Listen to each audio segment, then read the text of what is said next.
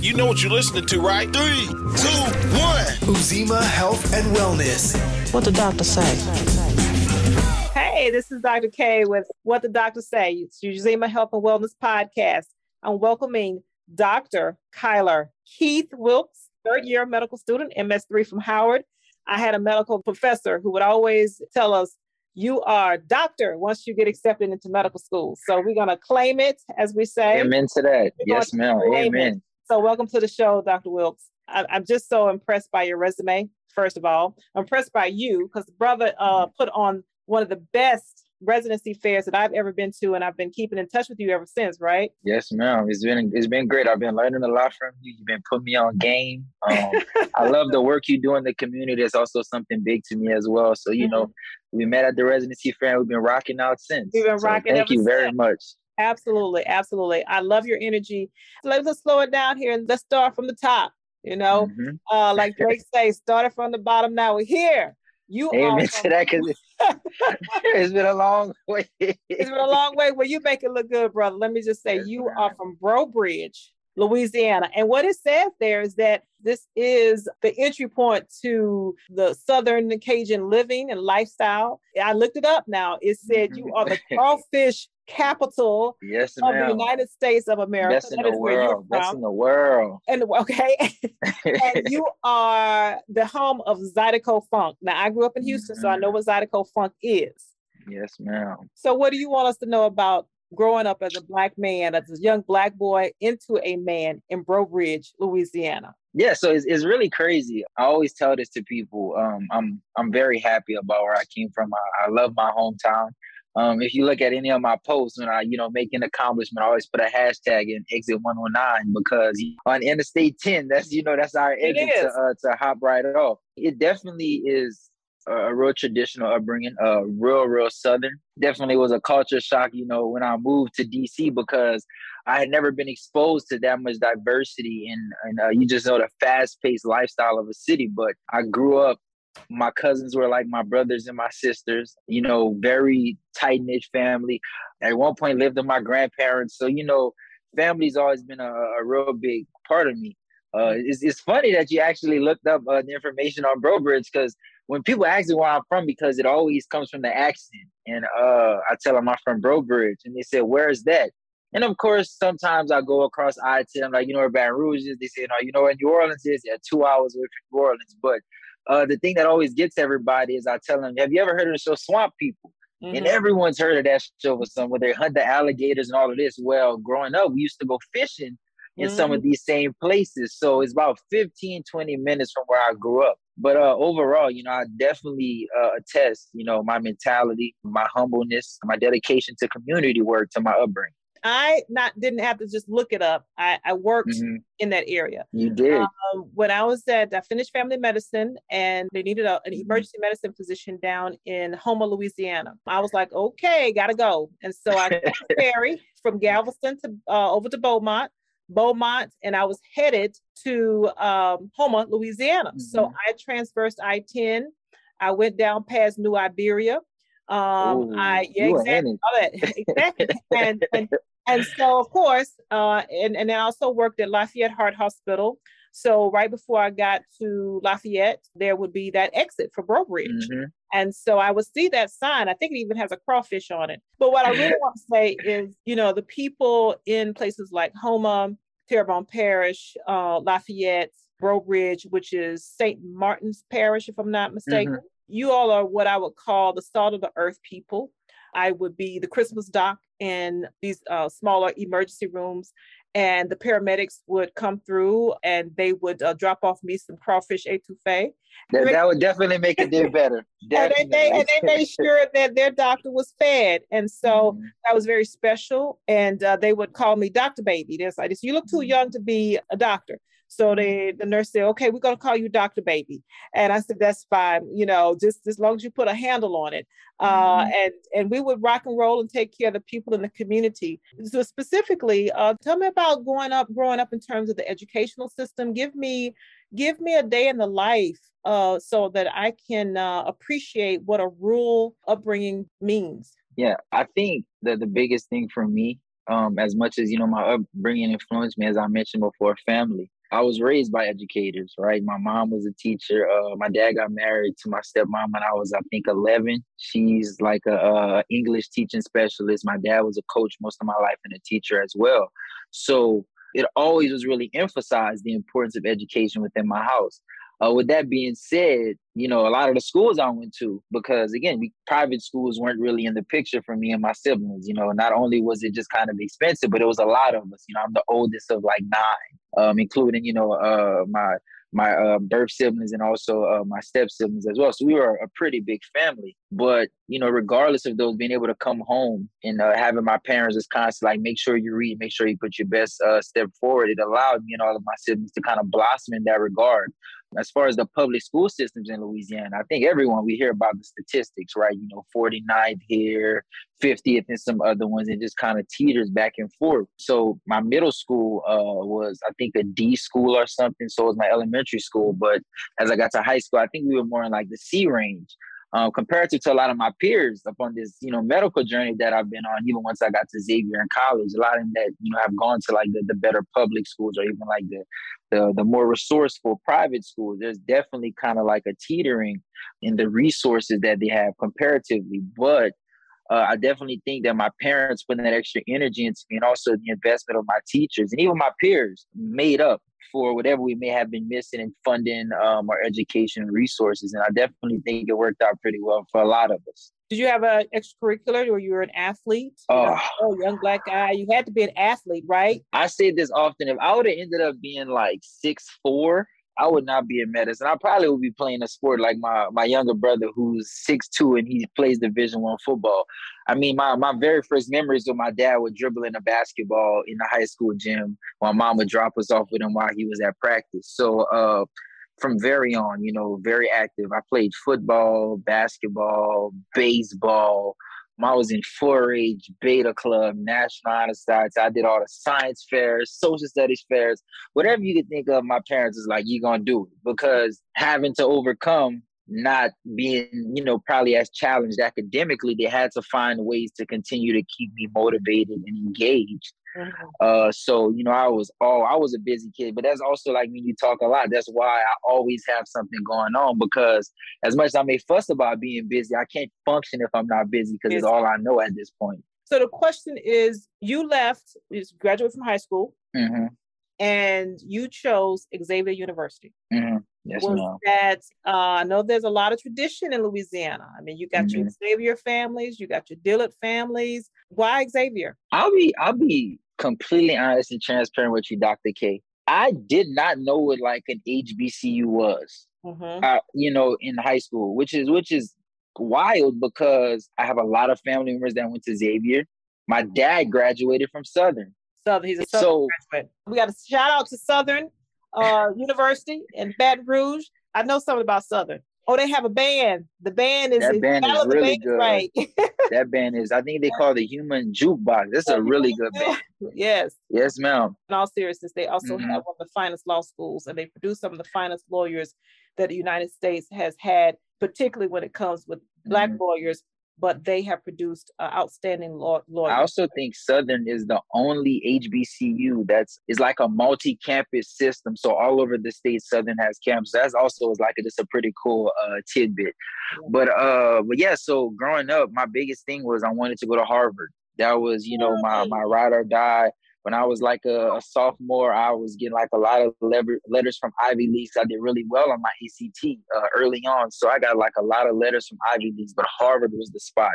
But then I forgot. I, I think I went somewhere, and I was like, okay, I don't know if I could do this away from my family type of deal. And I was like, oh, Tulane is also really really good. Mm-hmm. So uh, when it came time to apply for college, I only applied to two schools, Tulane and Loyola right in New Orleans. I was like, you know, it's a fairly decent uh, way from home, but also, you know, could challenge myself academically. And I got into both of the schools and I got scholarships, but it wasn't full. I mean, I knew my parents couldn't help me pay for school, and I also didn't want to put out loans because medical school is expensive. So one of my cousins uh, who graduated, he's a pharmacist. Um, he graduated from Xavier, and he was like, "You ever thought about Xavier?" And I was like, mm, "Not really. Like, what is that?"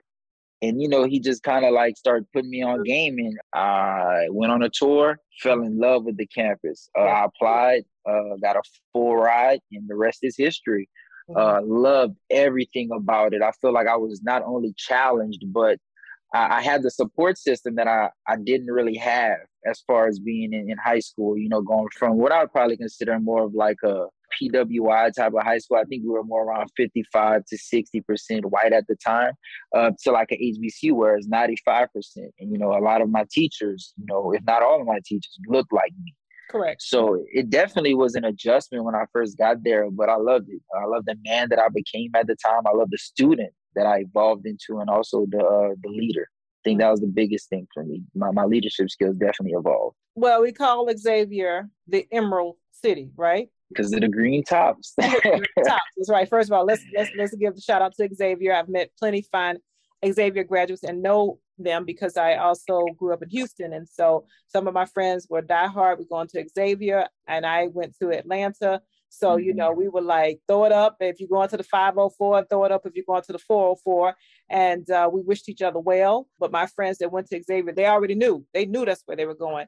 So there's steeped in tradition. And I have not met any Xavier graduate who has been disappointed they all have said the same thing. I became the best version of myself, prepared me for a great future. We also want to acknowledge that Xavier has been, bar none, one of the top producing schools for preparing Black medical students and getting you ready for medical school. I think Prairie View and Xavier are both uh, one of the one and two or 2 mm-hmm. and one. I don't know which one, but I know that you all you both do a fine job. Both institutions mm-hmm. do a fine job of preparing their students for medical school. So let me you say your leadership. Something that struck me on your resume it said that you was involved in terms of independent grassroots mm-hmm. activities. And it sounded like, you know, of all of the things on your resume, that actually stood out that you you went back to your hometown uh, mm-hmm. Louisiana, and you helped with COVID and you helped mm-hmm. with the voter registration uh, drive initiatives in your area. And I'm sure you did other work as well. Talk about that work and also uh, what it means to be an advocate for your own community. Yes, ma'am. So it's great that you actually mentioned that. Um, remember, uh, not this week, but the last time we spoke, I told you I was going back home because I was planning an event so I want to say it was in July. We did a back to school bash. Uh, mm-hmm. Me and my mom in partnership with some other organizations, and we were able to. Uh, I think it was around like 160 book sacks with school supplies and everything. We were able to give to the students. We also gave them like other learning tools. Uh, had a free barbecue and everything, fun jumps. We had the news people come. I ran a suture clinic for all of the kids that were interested in uh, being doctors or nurses or anything within healthcare. And I think uh, for me, the, the biggest thing, and as I told the kids, uh, as I said to the news people, is, you know, growing up, I, I didn't have that right? I didn't, I couldn't look at somebody and say, you know, I want to be a doctor. So how do I get there? Or what do I have to do? Or, or not even being a doctor. Like I just want to go to college, right? Like I want to make my environment better and I, I want to be better, right? And and that's been the the biggest thing for me. Just serving as that that role model or, or as that pillar for a lot of young people to lean on. Uh, my biggest uh, motto as of as of late has been, you know, while I may not be the first person to do something, I can at least be very happy with not being the last person and making sure that you know whatever steps i take i'm just paving the road for more people to take and push that road further it, it all just again kind of starts at home right i remember being 11 12 years old my parents waking me up on the weekends to go work at the food bank uh, oh, food or bank. just mm-hmm. yes uh, so uh when my dad got married to my stepmom her parents are pastors so within the church you know free garage sales um, where people could just come and get furniture, clothes, whatever they want for absolutely free. Uh, we would hand out food. We do food pantries. Mm-hmm. So you know, my entire life has been dedicated to public service and community service, just being able to give back.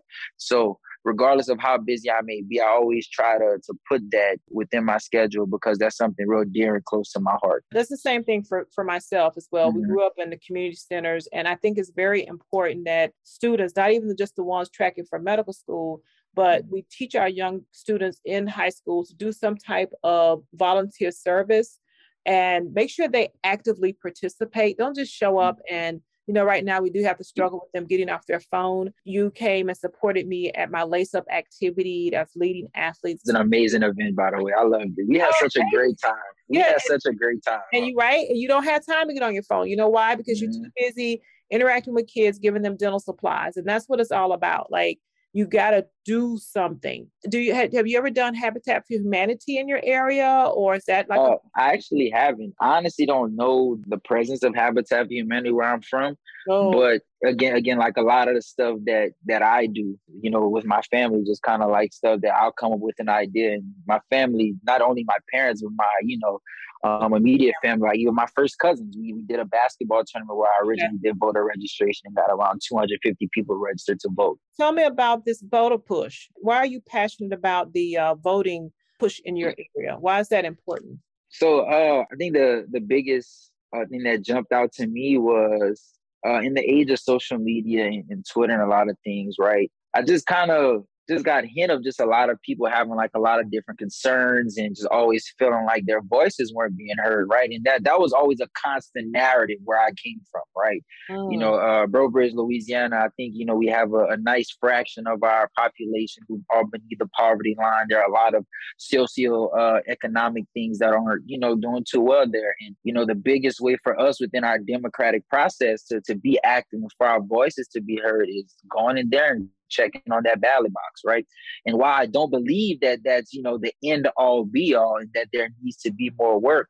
That's a first step for us. I feel strongly about voting. Uh, we had, you know, a lot of our ancestors in the civil rights movement. That's something that they fought for, for our voices to be heard. And I definitely think that bare minimum to pay homage to them, but also to do justice to ourselves, right? That's just something that, you know, we can take more serious and not only just as you know specifically saying we as just in black people but just americans in general right I think a lot of people were very upset in the, I want to say the 2016 election with President Trump, but literally immediately afterwards, I want to say in 2020, it was when we did our first voter registration drive. Uh-huh. And uh, we did a breakdown of like the election results and, you know, what essentially went wrong. And then once you kind of look at the numbers of how many people either didn't vote or weren't registered to vote during that time period, it tells you the story of why the election happened the way it did for me, it was just like, okay, that's an issue that I know that I can push and get. You know, well, it may like be a million people or hundreds of thousands.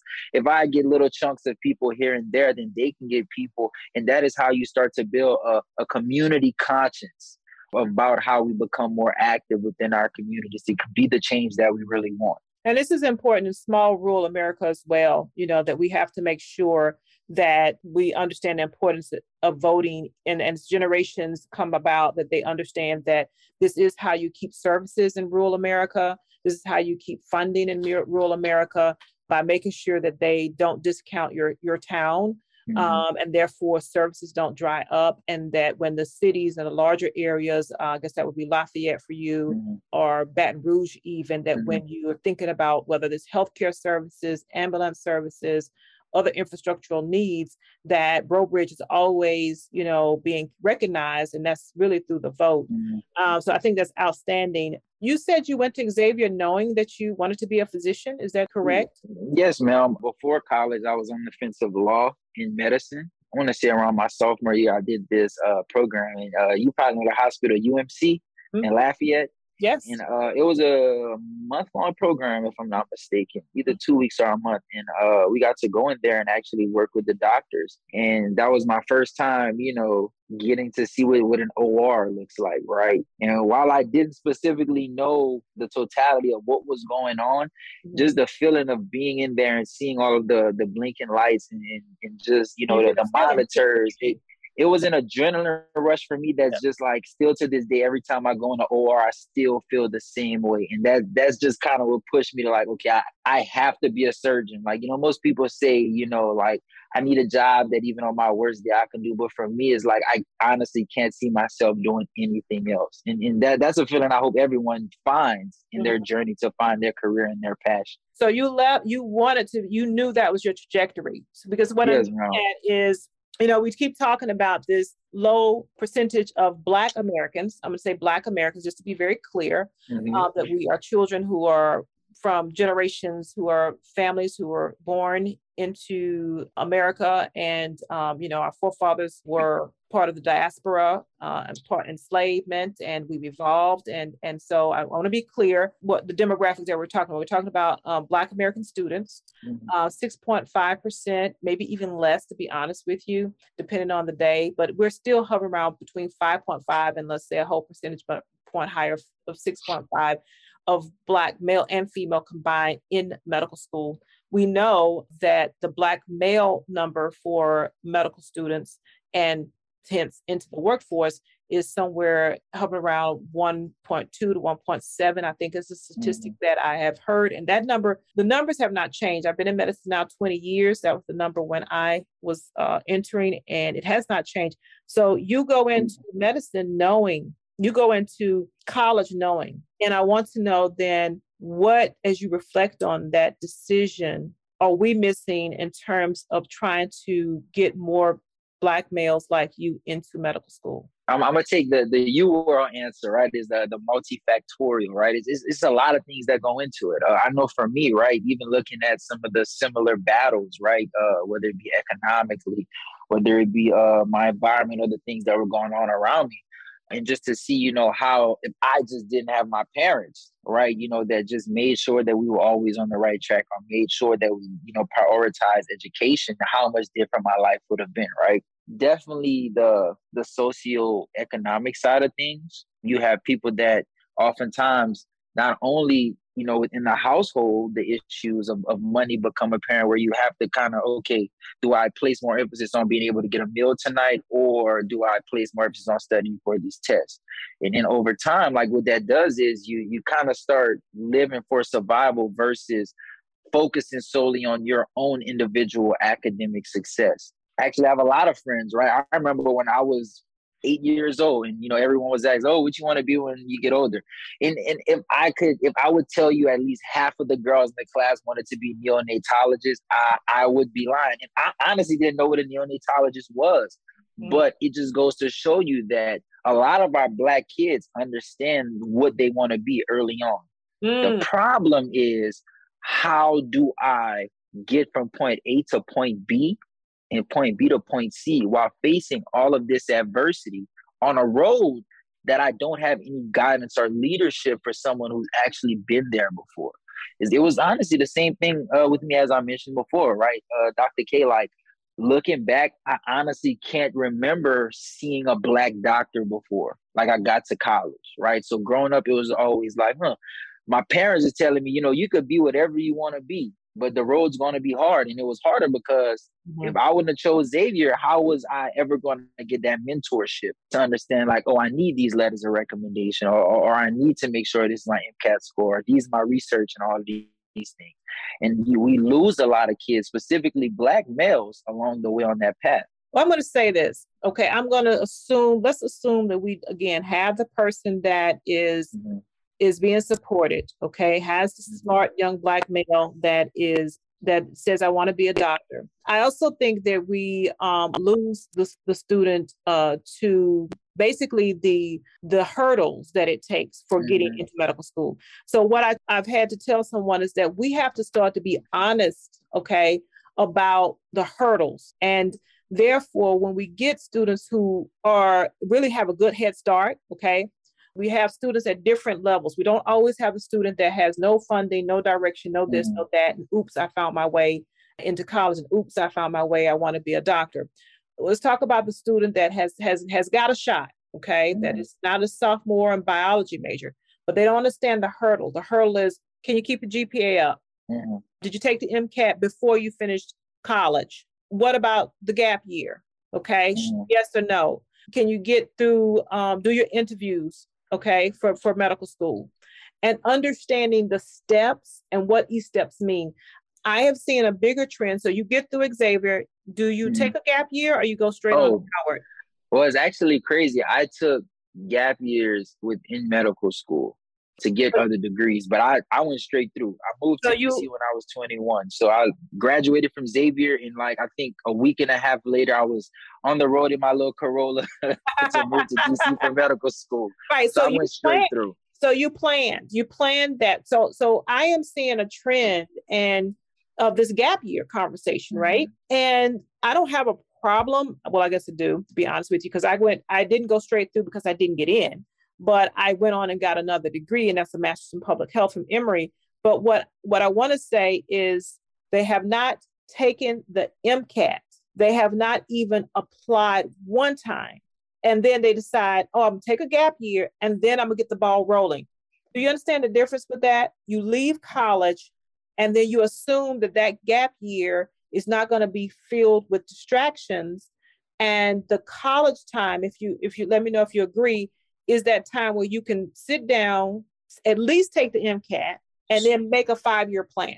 Yes, ma'am. So I think as far as that, you know, specific scenario, while I personally didn't, you know, take that route myself, I think it's more of a product of, the current situation within, you know, uh, secondary education and medical education, and even in some cases, residency education, right? Uh, I know for me specifically, I want to go into plastic surgery. So it's been a trend now for a lot of people before residency to take a gap year to do research.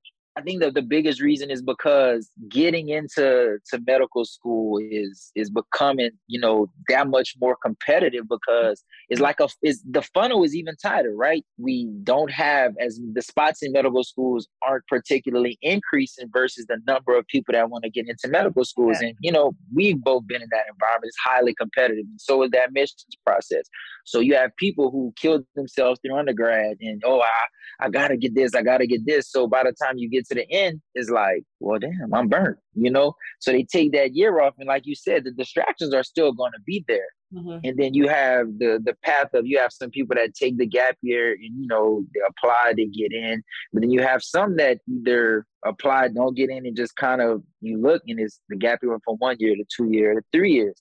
And you know we all have our own individual journeys, right? But that's always a consideration. And then for those who are already uh, economically disadvantaged, right? Now you have to work and now you have to find right. things, as you said, that's other quote unquote distractions because then you still have to survive.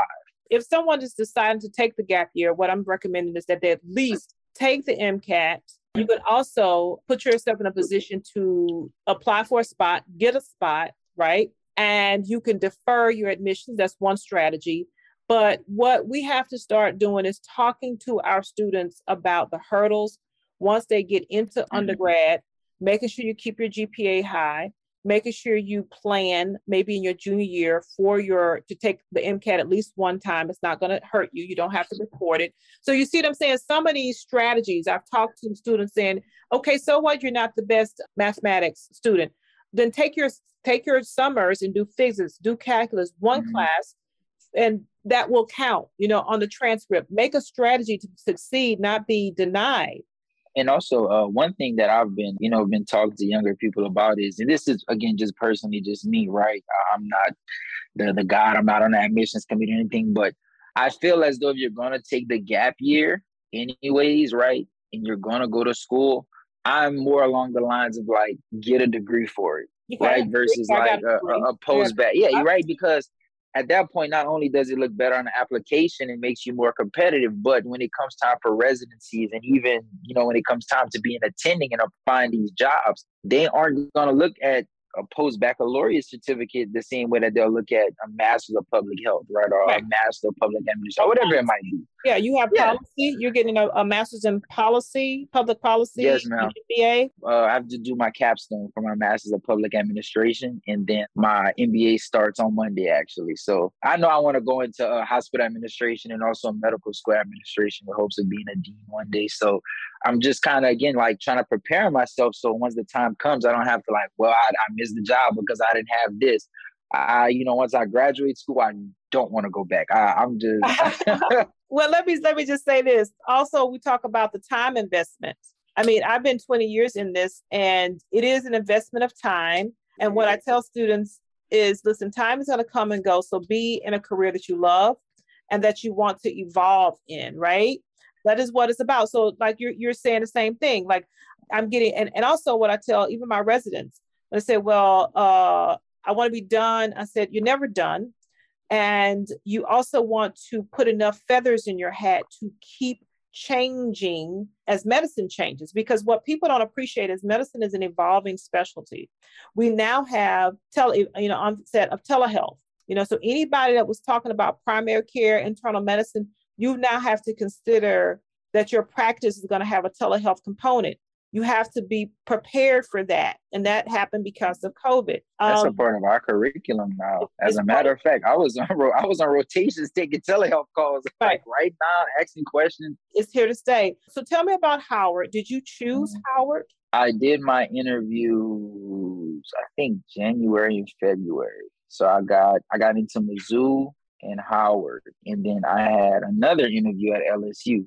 But I'll be honest, once I got into Howard, I I called LSU and I was just like, yeah, I'm, you know, I'll turn down the interview. You know, somebody else might need it. You know, because mm-hmm. in my mind, once I got into Howard, I was like, I'm going to Howard. It, it wasn't even a, a, if and buts about it. Not only was it a HBCU, but knowing that, you know, in, in my mind, I was like, okay, I'm thinking cardiothoracic surgery, some type of surgery, maybe interventional cardiology. And I'm looking at Howard and I'm looking at the Dr. Cornwells or the Dr. Fords and the Dr. Rose, the Dr. Fulhams, the Dr. LaSalle. And I'm just like, all these surgeons are here just like teaching. class. I was like, I'm coming here. Like, this is where I want to be because mm-hmm. iron sharpens iron. Like I want not only to be in a in a space where I could be comfortable learning, but I want people to push me. Like I want to be the best, so I need to learn from the best, and they're the best. So you know, yeah. So I, I, got in Dr. K, and I was just like, I called my dad. I was like, yeah, uh, I got this this letter from Howard. This year I got in. I was like, I don't know about this LSU interview on Friday. He was like, What you mean? I'm like, I don't want to do it. Like I'm, I'm, I'm going to Howard. He was like, Well, I want you to pray about it, and then call me on Friday or whatever before you respond. And I was just like, okay. I called him the next morning. It was a Tuesday. Already on Wednesday. I was like, I prayed about it. God said go to DC. and I, I sent my letter and my deposit immediately. I was like, I'm going to Howard. Well, let me just say that. Let me tell you, say why that that's a, that was a big deal, and that's a big decision, a big jump, because people may not appreciate that. First of all, you were you was turning down a state school, and it's a fine mm-hmm. state school. We we know that LSU has mm-hmm. produced a number of good Black physicians as well, and um, but you were also at Xavier at HBCU, and you get accepted to an out of state private institution, which is what Howard would have meant, and that came with a big price tag. So Daddy said, pray about it, and you you took a, a leap of faith and you did go ahead and go to Howard, and it seems to be seems to have been a, a good decision. Matter of fact, the best decision for you. And uh, you know that Howard has some challenges. You know, just like Xavier, of course, has challenges. Our HBCUs do. Give me some good and bad about going to Howard Medical School. Uh, I think the the bad is is pretty much you know the same thing with all other HBCUs, right? It's there probably isn't as much funding as if I went to LSU for for different things, right? There, you know that that's always kind of like the the biggest Housing. game, right? Uh, most of us live off campus, so it's just oh, kind of you know right. DC DC housing is overall expensive. Yes. Uh, but you know, uh, like you said, going to a private institution, right? Although Howard is one of the cheaper ones, if I had went to LSU, you know, the amount of loans I put out definitely would have been a little cheaper because I'm from Louisiana. It's also a public school, so so that's another thing. But I mean, outside of the general uh, HBCU complaints that you hear, you know, it's it's pretty much the same as far as the negative sides. Uh, but on the backside of it, right, all of the positives the patient population for me is just is just beautiful. I've been able to pick up a little bit of Spanish because we have a large Spanish population that comes into good the hospital. It's good to know. Oh yes, ma'am. I didn't realize when I first moved up here, but I was like, I need to get on game because I can't just be in these rooms not understanding my patients. A lot of my patients have been African American. You know, not only look like me, but they come from similar backgrounds as me, similar economic upbringings as I did. Uh, mm-hmm. that's also been beautiful. But then just even being at Howard and just to see how they treat us and also the learning autonomy, right? Like they treat us once we get in the hospital like we're on intern level. So like they really push us. They tell us that, you know, the reason we're so hard on you is because when you leave these doors, we want you to be the best. And I needed that. Like I'm the type of person that I'm challenge oriented, right? I need to be pushed. And, and that's what Howard provided for me, regardless of of, of what HBCU uh, setbacks, you know, might come with it. I don't second guess my decision at all.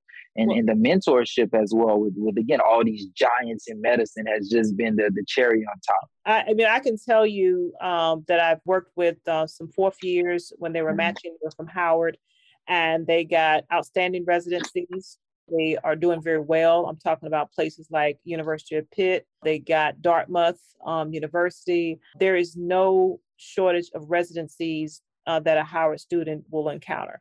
Like I think we had a hundred percent match rate this past yeah, year, as a matter of fact. A big deal. That's a big deal. And so people need mm-hmm. to understand that uh, Howard still produces great doctors, and uh, you will get your match, and that's something that you want to anticipate. And not only will you get your match when you go to that next place, you're going to be able to thrive. So someone said, well, why would go to a black? It's not just a black um, medical school. I mean, Howard has been built on a collaborative effort between everybody, black, white, mm-hmm. Hispanic, everybody. Community leaders have wanted to make sure Howard thrives. So the future looks bright for you. Mm-hmm. You're gonna That's my hope.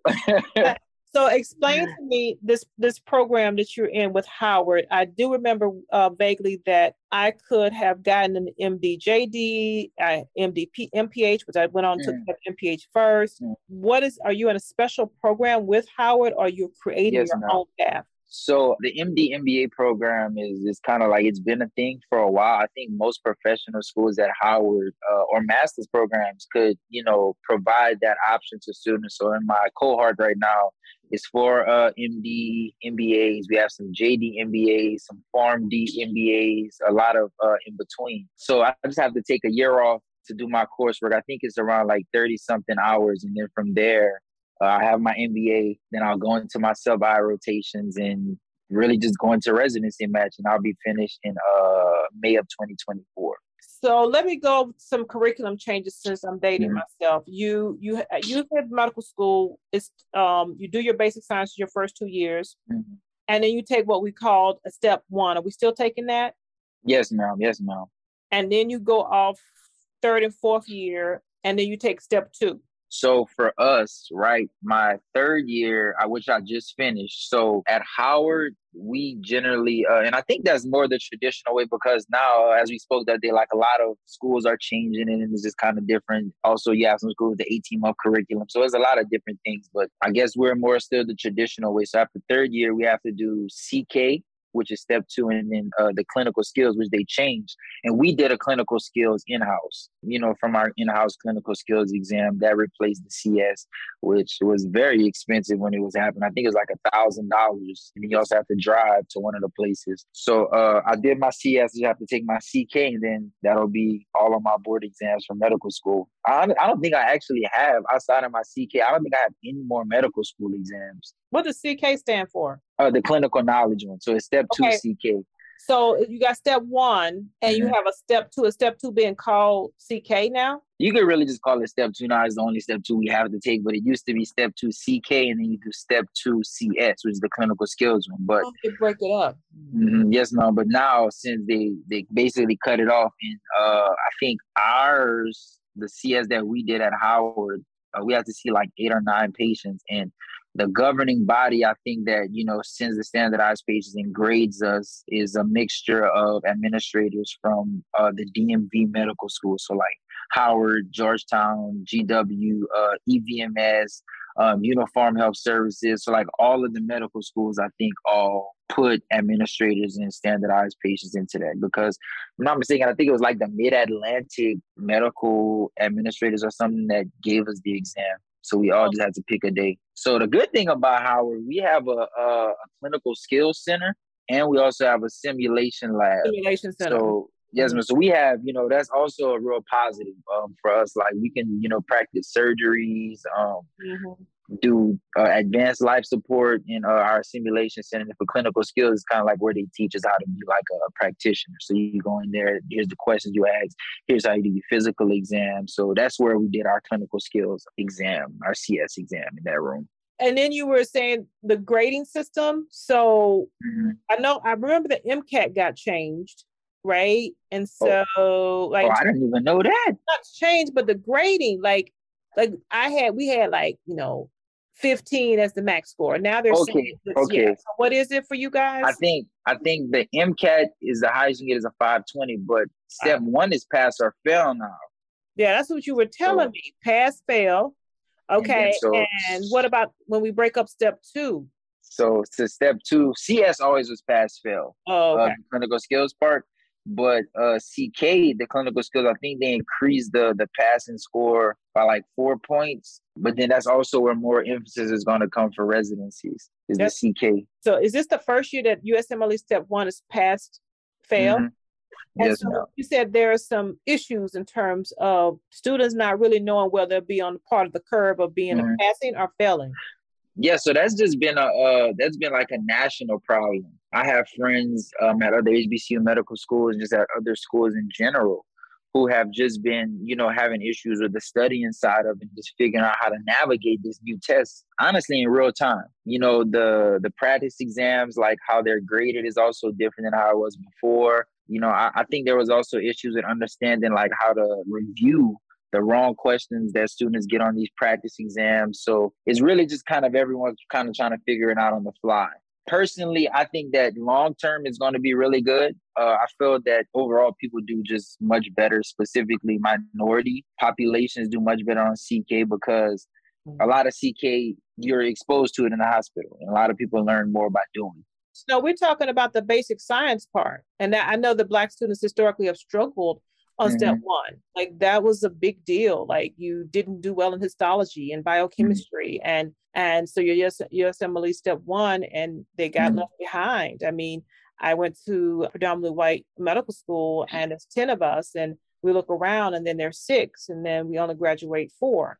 So it's it's a struggle. Um, it's very clear who's struggling. So are you saying that the pass fail is good for the basic science? Yeah, so so I think I think the pass fail again when you comparatively look at it, uh, the application compare like if we're comparing step one to, to clinical knowledge, I feel like clinical knowledge is going to be more relevant to how we practice, right? You know, like what medication you give to this versus like, oh, what's the mechanism of this? Mhm. Um, so I definitely think step one with the basic science is while being very important. I don't want to disclaim that it, that it's not important at all, but I think that clinical knowledge is far more relevant for what we do. Uh, I think the biggest stressor, specifically for a lot of minority students who have a lot of aspirations to be surgeons or to be specific type of doctors, if you didn't get that score on step one, while you may pass it, you're still knocked out from being uh, what you Yeah. want to be. I've actually had this conversation with some residents before who wanted to do other things, but because they didn't get this score on step one, they weren't able to. numerical score, numerical score. Exactly. Yes, no. I think getting students to where they're proficient, like to pass it, should be the goal at this point, right? The curriculums to be able to adjust to this new exam is, I think, you know, gonna be the issue, right? Like, how do we better prepare our students for this type of exam versus previously? Because you know they just didn't change the scoring of it. They're definitely going to change a lot of different things. It's kind of like a, a wholesale overturn of, of the previous system. So um, I definitely think this is the first time. Um, I think there's going to be some improvements made on uh, on levels administratively across the country. Um, so I, th- I definitely think like in the future it's going to be a lot better. I just think it's kind of like that first bump in the road. So people kind of shook by it. So now they're going to be uh, more aware, more prepared, uh, more hyper focused on how to make sure it doesn't happen again.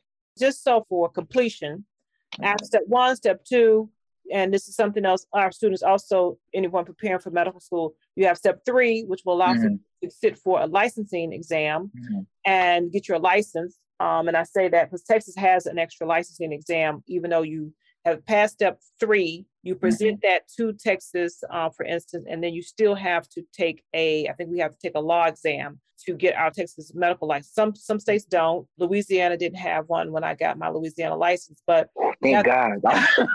One less test. yeah, right, right. Yeah, so I don't let my Texas license go. People need to understand that, and then you will take your your boards from your residency, and your you will anticipate taking your residency boards, and you will be taking your specialty oral examination, and then you will have to maintain it. So it's a, it's a life uh, dedicated to learning. I know I could talk to you another two hours, but let me just say this. Um, let me ask you this in summary. I want you to give your best advice to someone in high school, someone in Mhm. college, and someone going to medical school. As far as students in high school, I think that's kind of like the the biggest step forward as far as like figuring out what you want to do in life, and most importantly, kind of figuring out yourself. You know, like like what do you want to be? What are your likes? What are your dislikes? How do you operate as a person? You know, finding self. Do you think somebody can find that in high school? I don't think completely. I think also through college and also other things, but I think high school is is where you kind of find that foundational piece of, of self, right?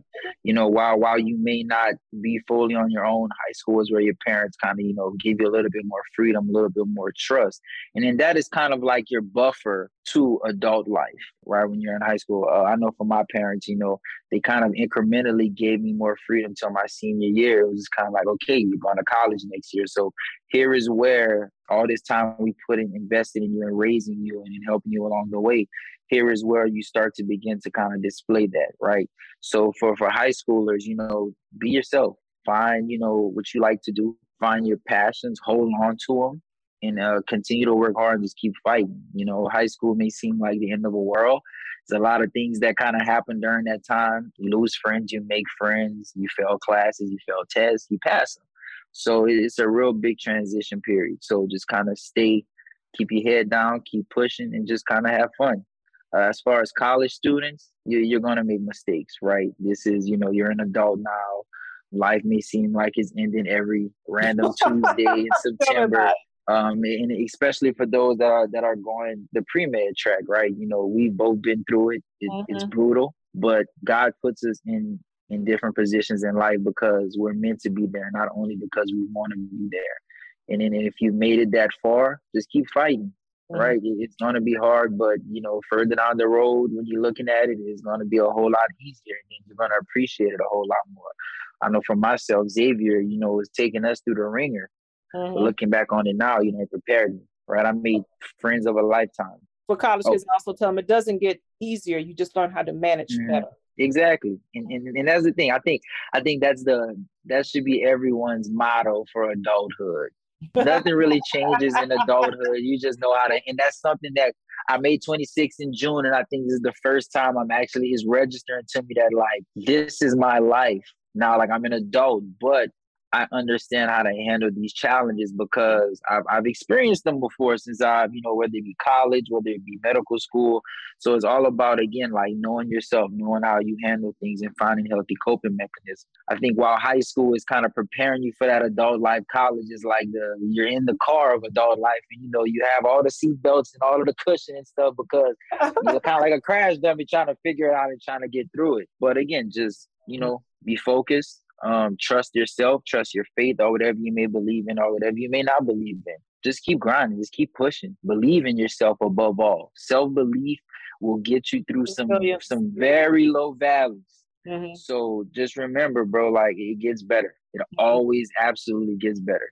Mm-hmm. And uh, for medical school, you in hell for four years. Uh, once you figure out, you know, what works for you, whether it be studying, whether it be your schedule, you know once you you hit the ground rolling you figure things out it's beautiful right? You finally you know you, are reaping the benefits of what you've been working so hard for right? You're a student doctor as dr k said at the beginning like your dr Wiltz or doctor whatever it may be. So so you're finally in that zone where you're helping people and and where you know you're, you're getting that first taste of what you're going to be doing for the rest of your life. So enjoy it right? You know, your hard work and you're going to continue to work hard, right? It is not going to just get easy all of a sudden, but you're finally starting to see the beginning uh, increments of, of your of your labor.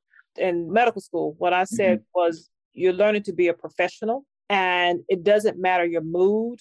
It does not matter how you feel. You have to get that discipline to say, I am a professional and I have a job today to do that I chose to do, you know, and that I'm choosing to continue to do.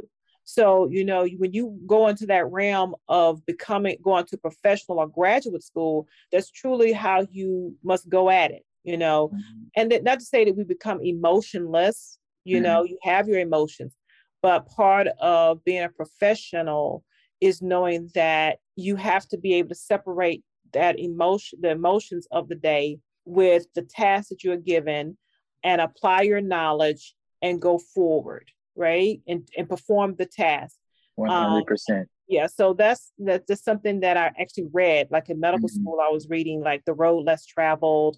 You know, I had these um, books that helped me support my emotional development mm-hmm. as a young person dealing with medical school, the stress of it all, like you said, you know, how you view where you are. One of my best mentors, Dr. Gina Gray, who was the first Black surgeon to finish from, I want to say Tulane. I hope I'm not dating, but she is from Louisiana as well. And she just, you know, said, you know, if you don't have a goal as you go about the day, you might as well be digging ditches. You know, mm-hmm. everything you do from studying, there has to be a reason why. There has to be a purpose at the end of the day. You know, when you go in that library to sit down, you better come out knowing something. I was like, okay, you know, after your surgical rotation and you have to go read, your goal is to learn something that'll benefit you for the next day. Because other than that, you might as well just be doing something mindless. Is that how you approach it? Oh yes, no, uh, and I mean again, kind of like me, you talk about a lot. Like anytime you tell me something, I put it in my planner because again, like those goals is kind of what keeps my my gears turning. Like I know if you know today I have to do X, Y, Z, and I have to knock it through. Not only do I, I want to get it done, but I want to get it done to like the best mm-hmm. way that I possibly can. I remember you asked me about uh, about planning the residency fair, and I think it was kind of like the same thing. I took it on as kind of like a, oh, a project from myself, and then it was just every little thing about it, you know, to the name cards, to, to even the projector with the pictures. It was like, if I want to do something, I'm going to do it, but I'm going to do it to the best that I possibly can. Mm-hmm. That's also one thing that I also can tell to all levels from high school to college, medical school, even beyond, right? If you're going to do something, do it. Mm. You know, like put put your all into it, right? And just live with the results. At the end of the day, all we can control is ourselves. That's and, right. and I think oftentimes, you know, we place more uh, investment and more time and, and, care into what other people have to say or what other people think about us. At the end of the day, do what makes you happy. Do it to the best that you can and live with the results. Because that's all we can do. That's all we can do. That's all we can do. So we're gonna talk again when you get this MBA. And yes, we're before then. I'm gonna see you before then. But I'm gonna check in with you and see how we're, you know, progressing. I, I love mm-hmm. it. I love this story. And um, you have some active things that you're doing at Howard. I want to give you a minute yeah. to tell me all of the extracurricular, student enhancing, community outreach that you're doing at Howard. You know, let us know what you're doing so that we can put it on this platform and uh, I'd love to also reciprocate and be on your platform if I'm mm-hmm. worthy. yes. Oh, yes, ma'am. Definitely, definitely, definitely got something cooking up to have you on the uh, the podcast. So again, like that's what uh, I've been working on uh, with one of my mentors. She's a pediatrician, uh, Dr. Forrester, and uh, she has a nonprofit called ENT Youth Services. And uh, you know, she came to me because she heard one of uh, my best friends who also he just matched in uh, urology at University of Chicago. All right. Shout out, shout out to Josh we did a, a podcast during the pandemic, just kind of talking about sports and then Tiger King. There's a lot of stuff that boys talk about. And uh, she heard about it and she was like, you know, I love, she listened to it and uh, she heard the student talking about it. So from there, she wanted to do one catered towards important topics for young people, um, specifically in the teenage age group. So I think we've done about five or six. Uh, we just did one on emotional intelligence. Uh, we had a two part series with some uh, DC Metro police officers about things that we can do to kind of mitigate the tension between our communities, um, but also kind of move forward together because we all want the greater good. We also have one on mental health with some of our psych residents. So, you know, uh, the podcast is doing really well. We're actually planning like another episode now, and we also want to plan to get you on there. Absolutely. So that's been that's been something uh, really big that uh, that you know I'm happy to be a part of. Okay, and the podcast is called. Uh, it's just ENT Youth Services podcast. We uh, want to make sure we have. And then what else you're doing? Anything else you got cooking? Uh, so uh, my MBA, I've uh, been just doing some research uh, with one of my research PIs. Yeah, outside of that, uh, I was elected student council president. Uh, ah, you was up into it. I saw that. But uh, because I'm in uh business school, I had to step aside and uh, oh, appoint someone else. But anytime they reach out to me, I'm always there to help them. If they have any questions, I still make sure to help. I still try to be visible in like an aid form because at the end of the day, I may be in business school, but my heart is in the College of Medicine. So uh, anything they may need from me, I'm always there. I'm always a text or phone call away. So while I may not be in an official capacity, you know, whenever they may need me, I'm there. All right, I got you. Thank yes, you so much, and it's always a pleasure. And Oh, we yes, will be ma'am. checking in with what the doctors say. The Uzima Health and Wellness podcast with Dr. Wilkes. Yes, All ma'am. right. Thank you so much for having me. All right, we'll talk, bro. Appreciate you. Now.